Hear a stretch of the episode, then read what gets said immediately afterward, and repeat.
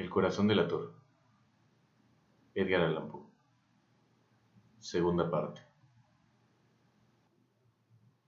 Al llegar la octava noche, procedí con mayor cautela que de costumbre al abrir la puerta. El minutero de un reloj se mueve con más rapidez de lo que se movía mi mano. Jamás, antes de aquella noche, había sentido el alcance de mis facultades, de mi sagacidad, Apenas lograba contener mi impresión de triunfo. Pensar que estaba ahí, abriendo poco a poco la puerta, y que él ni siquiera soñaba con mis secretas intenciones o pensamientos. Me reí entre dientes ante esta idea, y quizá me oyó, porque lo sentí moverse repentinamente en la cama, como si se sobresaltara Ustedes pensarán que me eché hacia atrás, pero no.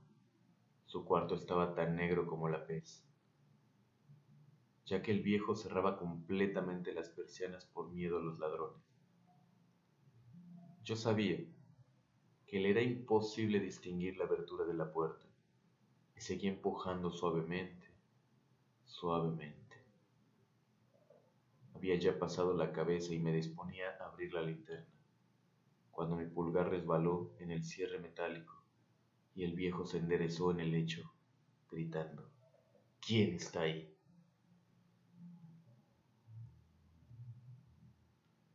Permanecí inmóvil, sin decir palabra. Durante una hora entera no moví un solo músculo. En todo ese tiempo no oí que volviera a tenderse en la cama.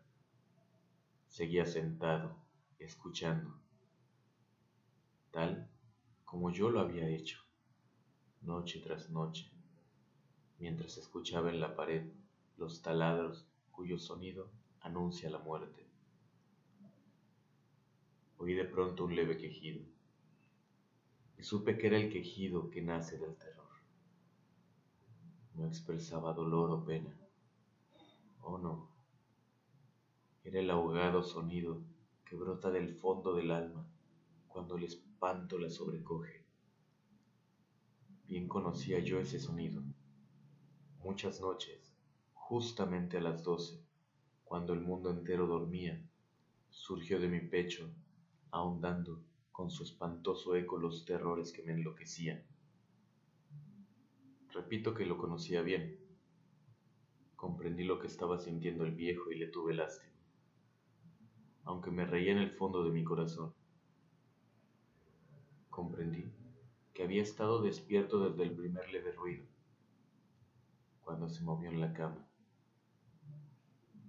Había tratado de decirse que aquel ruido no era nada, pero sin conseguirlo.